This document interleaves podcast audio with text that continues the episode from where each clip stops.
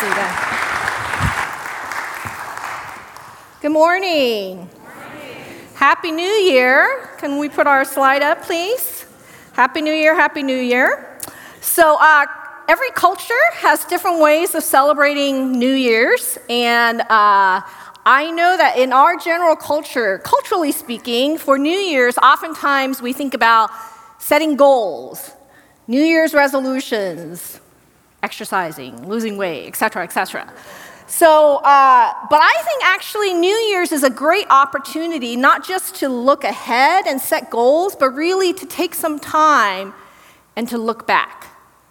So, one of the things that I've started to do in the last few years is actually around New Year's to make sure that I take some time every year to just pause and look back and ask the question of God, what is it about this past year that I haven't seen or understood or recognized that you would want me to see and recognize and understand? I've had kind of a challenging year when I look back. So there's been uh, some medical issues in the family. We had a death in the family. We moved.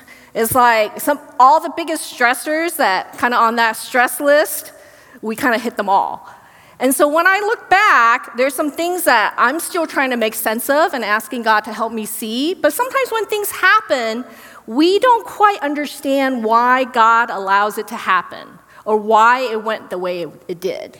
So, as you think back over your last year, what things might have happened or might be currently happening today in our world, in our community, in our families, in your lives, that you just can't quite see what God is doing in the midst of it?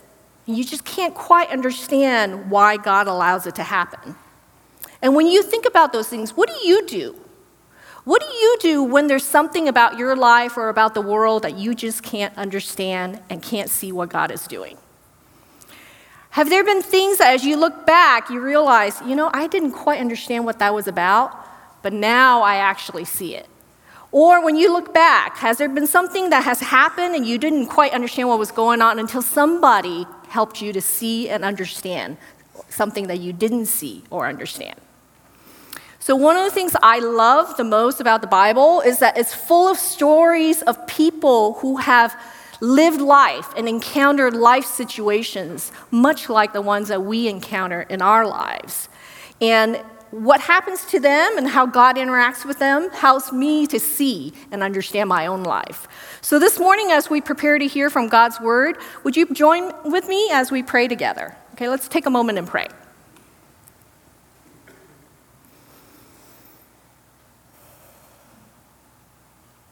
God, thank you. Thank you that you are a God who sees us. Thank you that even when we don't understand and when we don't see, that you are there and that you see. Lord, we thank you that we know that you are good all the time, and all the time you are good, even in the moments and in those times when we don't see it and when we don't feel it. And so this morning, Lord, as we open your word together, come, Holy Spirit, come and help us see you and recognize you and help us to understand. Lord, you know the places in our lives and in our hearts, in our minds, in the places that are blind and need to see and need to understand. So come and bring your understanding, we pray, in the name of Jesus. Amen. So, this morning we're going to look at uh, Luke chapter 24 together, and it's important to remember what happened right before this. So, right before this, Jesus was crucified. And let's think about that for a moment. That was a horrible, unjust, and terrible thing. So, the Roman Empire and its powers colluded with the religious and political leaders of the time and in their powers, they abused their powers and they oppressed and killed Jesus. Jesus, who was a prophet and teacher and was going around doing miracles and loving and caring for people. And yet, this terrible system and these leaders came and killed him. So let's imagine what it must have felt like If you were one of the disciples, one of the people who was following him and walking around with him, following him, seeing what he has done, imagine what it must have felt like. I think they probably felt scared. What if I also get caught up? Felt nervous and anxious, not knowing what was going to happen. Sad, deeply, deeply sad. We just lost someone in our family. The kind of grief, and grief comes in waves, but the kind of grief and sadness that they must have felt. The kind of disappointment that they must have felt. They had all sorts of expectations of what Jesus would do, and now he's dead. The kind of disappointment and failed expectations. They must have been heartbroken. This is someone who loved them and that they loved. They must have been heartbroken that all this has happened. So, this is what's going on as we come into Luke uh, chapter 24. So, verse 1. But on the first day of the week at early dawn, they, the women, came to the tomb taking the spices that they had prepared. They found the stone rolled away from the tomb, but when they went in, they did not find the body. While they were perplexed about this, I'm going to pause here for a moment. So these are the women who have been following Jesus for the last few years. And we're told that at the, resur- at the crucifixion, they stood by watching. As soon as Sunday day breaks, they come to perform a religious ritual. It's a sacred act of love, despite what they must have been feeling. So, despite all the fears, all the anxiety, all the sadness, all the grief, all the disappointment, all the things that they must have been wrestling with, all the confusion that they must have been feeling of why did this happen? Why did it go down like this? What's going to happen now? What am I supposed to do? Who's going to lead us? All these questions. And as despite the ways that they're struggling to make sense of the pain and the suffering and the injustice that was happening around them, they do this. They actually do a sacred spiritual practice that people in that culture do, right? They're cleaning and preparing the body with spices. They perform one last act of love for the one that they love. So, friends, when things happen, when things don't make sense, when terrible things happen, we're tempted, I think, naturally, in our grief, in our pain, in our suffering, uh, to do a few things. Some of us cope. I don't know how you cope, but many of us cope right? So some of us may sleep a lot. I watch a lot of C dramas and K dramas, right? Some of us work harder. We just pour our energy into working harder.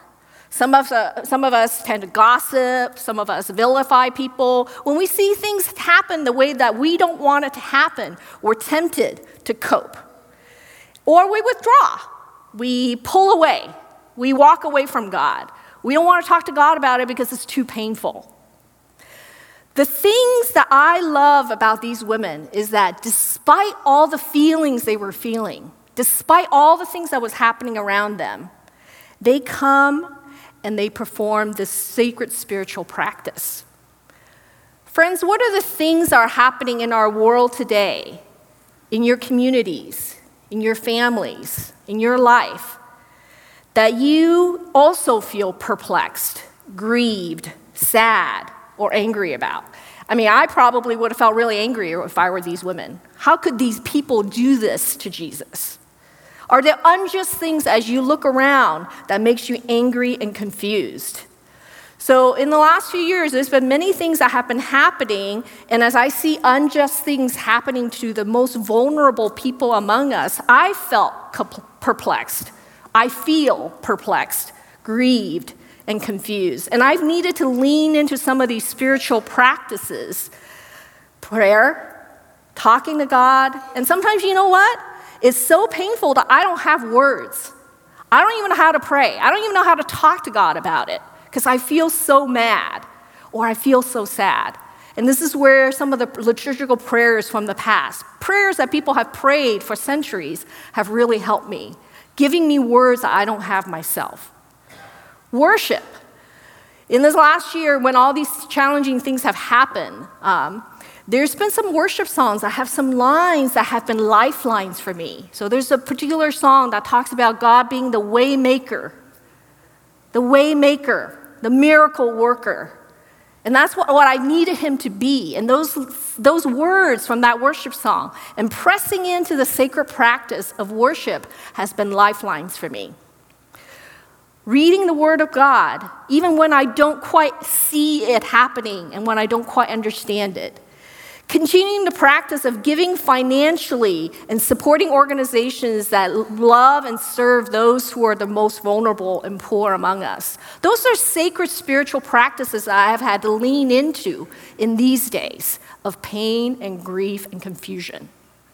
So, friends, what are some sacred spiritual practices that you use, that you employ, that you adopt in your life to help you be anchored in these days of many storms? I love this picture because as you look at the women at the tomb, I mean, look at their faces. The kind of grief and the kind of like downcastness, they had the weight of that pain on their shoulders. And yet, despite all those feelings, despite reality, they come to the tomb and they employ the sacred spiritual practice. Verse 4 while they were perplexed about this, suddenly two men in dazzling clothes stood beside them. The women were terrified and bowed their faces to the ground. But the men said to them, Why do you look for the living among the dead? He is not here, but has risen.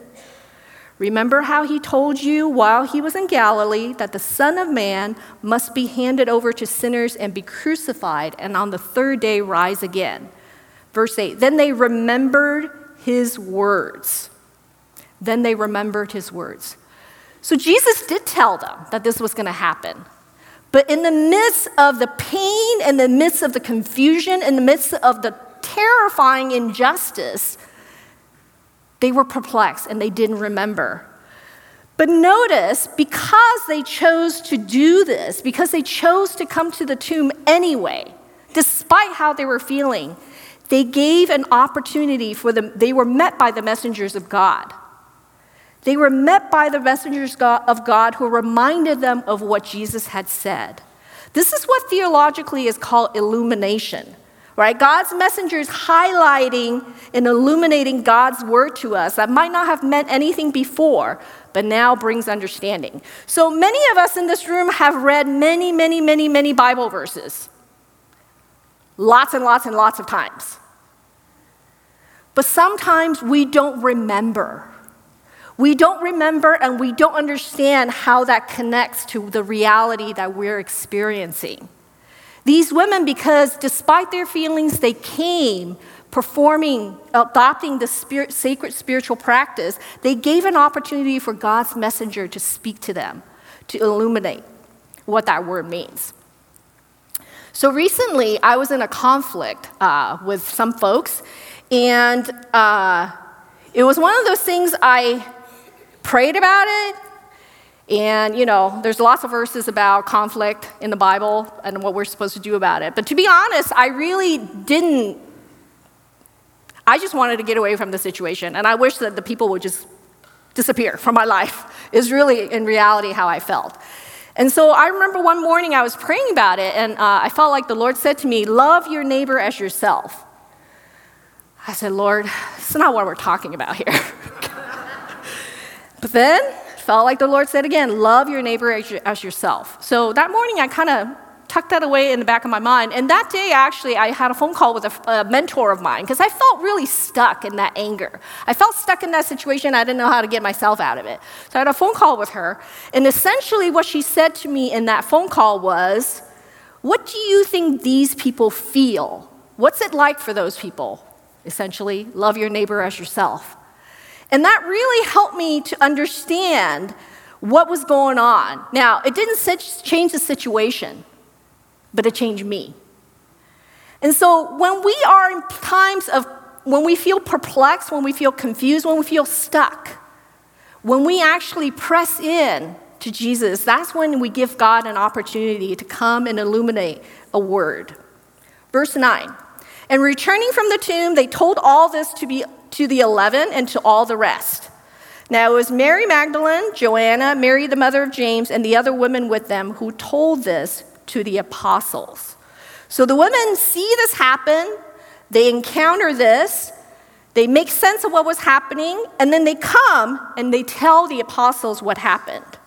Verse 11 But these words seemed to them an idle tale, and they did not believe them. And they did not believe them. Sometimes God tells us stuff, and we're supposed to tell other people. But that doesn't mean that they will always believe us. The apostles, who were supposed to be so close to Jesus, they didn't believe what these women said. Verse 12, but Peter got up and ran to the tomb. Stooping and looking in, he saw the linen clothes by themselves. Then he went home, amazed at what had happened. Slide, please.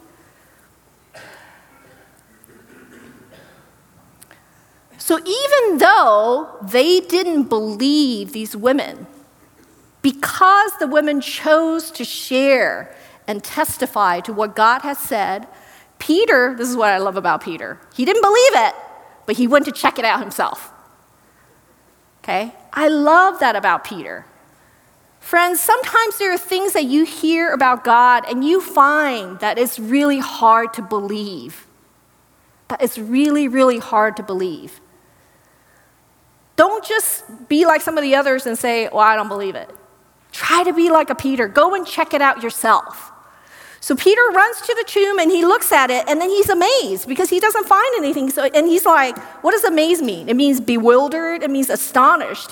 He doesn't know what to do with it. But it's because of the women's testimony that he went there. Some of us in this room have seen and heard some things about God that actually make sense of what's going on. And we're actually supposed to share it. Like the women, we're supposed to share it, even if people around us don't believe it, because there will be some Peters who will then go check it out for themselves. Let's continue. Verse 13. Now, on that same day, two of them, okay, so one scene here, right? This was in Jerusalem, and now if you were in the movie, we're now in a different scene. Cut to a different scene, okay? Verse 13. Now, on that same day, two of them were going to a village called Emmaus, about seven miles from Jerusalem and talking with each other about all these things that had happened. While they were talking and discussing, Jesus himself came near and went with them, but their eyes were kept from recognizing him. And he said to them, What are you discussing with each other while you walk along? They stood still, looking sad. So these disciples, they were in the process of grieving, of feeling sad, of being confused by what was happening. We don't really know, it doesn't say here what kept their eyes from recognizing him. Can you go back to that slide? We don't know what kept their eyes from recognizing him, but what was it grief? Was it their disappointment with how things has turned out?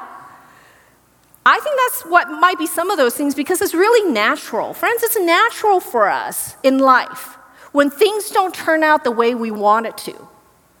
When things don't turn out the way that we expected when things don't happen in the path and in the way that we thought it would, it's natural for our pain, our disappointment, our confusion to keep us from recognizing Jesus. Verse 18.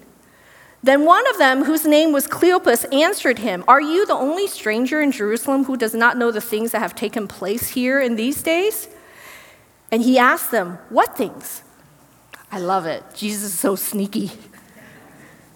They replied, The things about Jesus of Nazareth, who was a prophet mighty in deed and word before God and all the people, and how our chief priests and leaders handed him over to be condemned and crucified him. But we had hoped that he was the one to redeem Israel. But we had hoped. Friends, what are the things that you had hope would happen?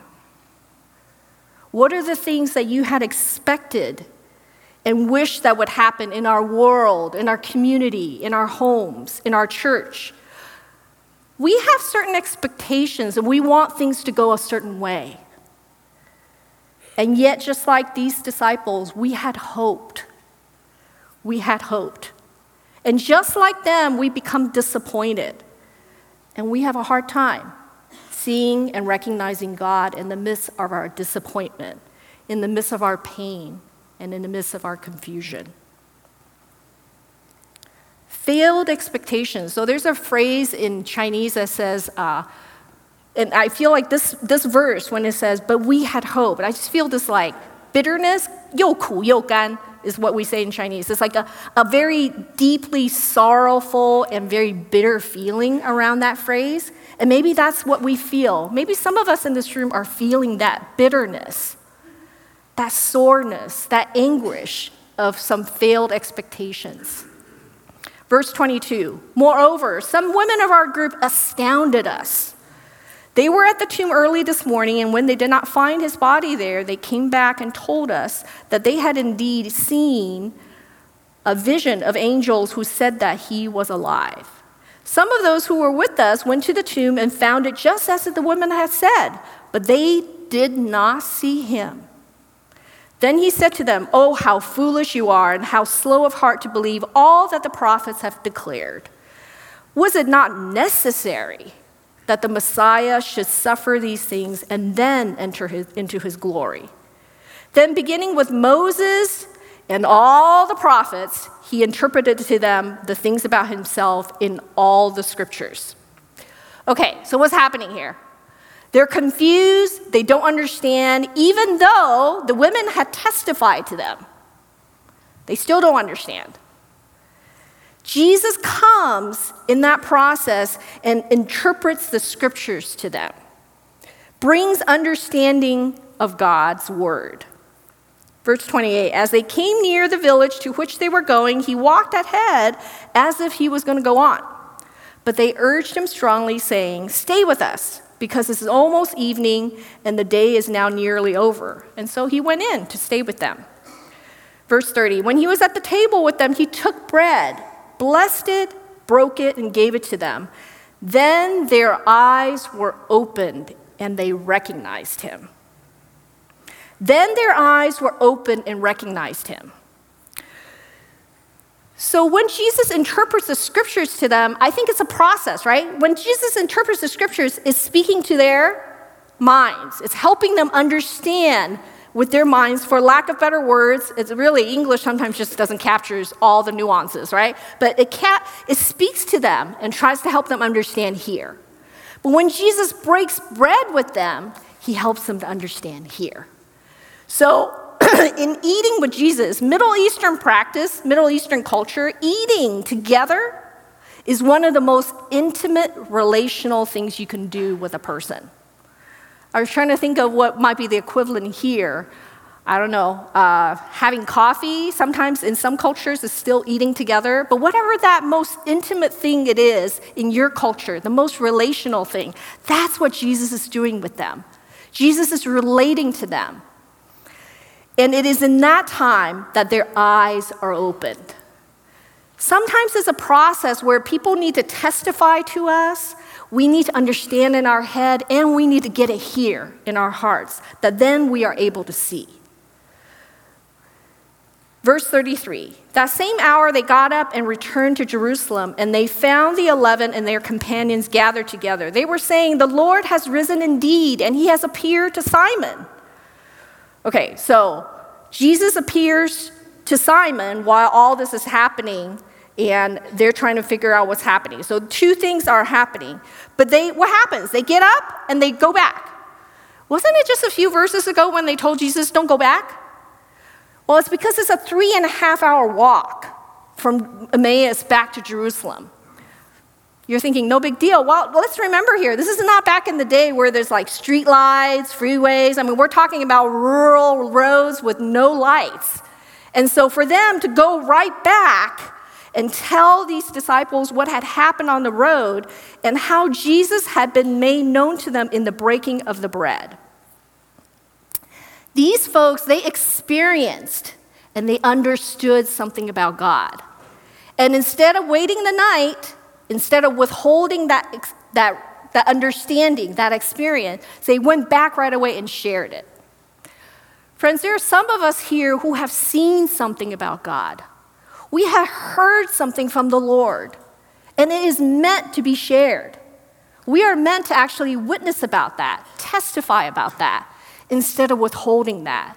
Instead of spending the night, we're actually supposed to get on the road right away and go tell these disciples. Why? Because these folks needed to know. It was part of their process of recognizing God. Some of us here, and essentially, what are these folks? They were God's messengers back to the community to help these other folks understand and recognize God. Some of us here, God is calling to be messengers of God, to actually bring that good news and bring that explanation, bring that interpretation, bring that experience, and actually help people see and recognize God instead of waiting and withholding. I love this picture because it's a process. It's a process of many different pieces of, the, of adopting and leaning into sacred spiritual practices, of God's messenger coming in and illuminating, of Jesus interpreting the scriptures, of eating together, communing with Jesus relationally, and then these disciples, once again, testifying and witnessing. It's a process and it's a communal picture. See how many people were involved in this, in this entire process of recognizing and understanding what God is doing. So, what have we learned? We go to that chart. There's a few things that we've learned. Observing some sacred spiritual practices, encountering God's messengers, remembering God's word, breaking bread with Jesus, and witnessing and testifying to what we see and hear. So sometimes it's hard to witness and testify because people don't believe us. And the women, right? The women testified. Well, that's be- and they didn't believe them, and it makes sense. Back in that culture, women were not actually counted as valid witnesses in court. Because in that culture, women were not considered fully human. They were not fully credible witnesses. And maybe some of us feel that way. Maybe some of us feel like because we're really young, middle schoolers in our midst, because we're really young, our, our witness, our testifying about God is not quite credible. Or whatever reason, because we're this, because we're that, because we're not eloquent, because we don't know enough, because we don't have a theology degree, because, I mean, you can just name whatever reasons. There are many reasons when we feel like we're not, our, credible, our witness is maybe not credible.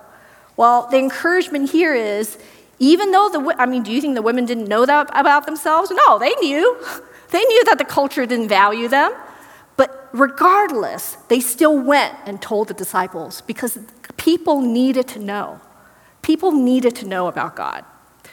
So let, I want to actually ask us to do a few moments of reflection. What are some things that you have experienced in this past year, or maybe that you're currently experiencing, that you're struggling to make sense of? That you're struggling to see what God is doing, that you're wrestling and trying to figure out why. Why did it happen? Why did it go that way? Maybe there's some disappointments and pain and suffering and confusion that you're experiencing. What are those things?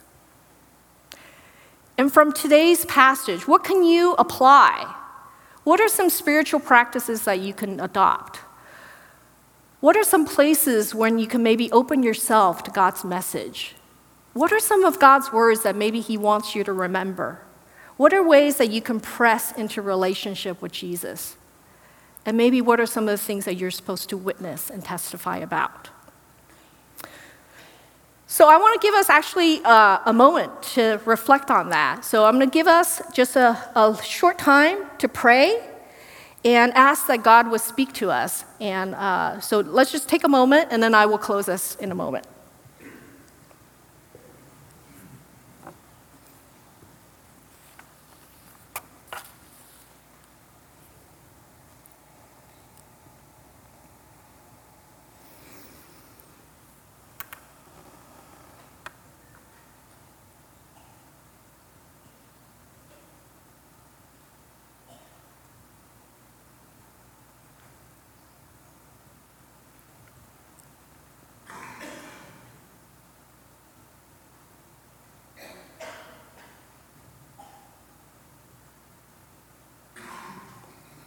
God, thank you that you are good all the time, and all the time you are good, even in the moments and in the times when we don't see it and we don't feel it.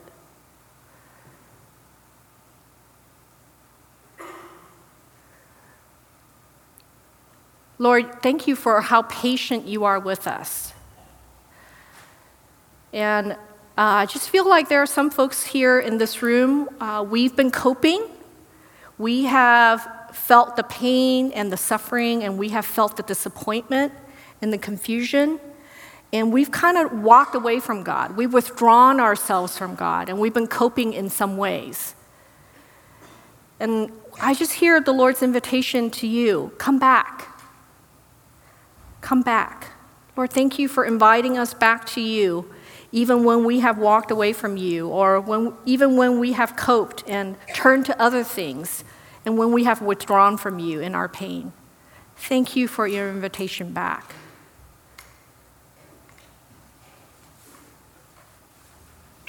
And there's some of us here that uh, I think you know that the Lord is asking you to witness about Him and testify about Him, and you feel some anxiety and some fear about that. So I want to pray for you if that's the case. Lord, thank you that you call us to share with others about who you are. Um, and thank you for the experiences that we have had with you. And so I want to pray for those uh, of us who feel that nudge from you, that there are some people that we're supposed to share about you with. And I just want to bring our fear and anxiety about that to you. I pray for courage. And I pray actually for a deep love. Thank you that um, you love the folks that are having a hard time seeing you, and that you want to call us to be your messengers to help us help people see you and recognize you. Lord, thank you. Thank you that you are patient with us, that you walk in this process with us, and you never leave or forsake us. And so, Lord, I want to pray for those places where we have uh, misunderstood you and need recognition of you. Pray for those places where we have been blinded to you and your presence. Come and heal our blindness. Come and help us to recognize you. And we pray this in Jesus' name.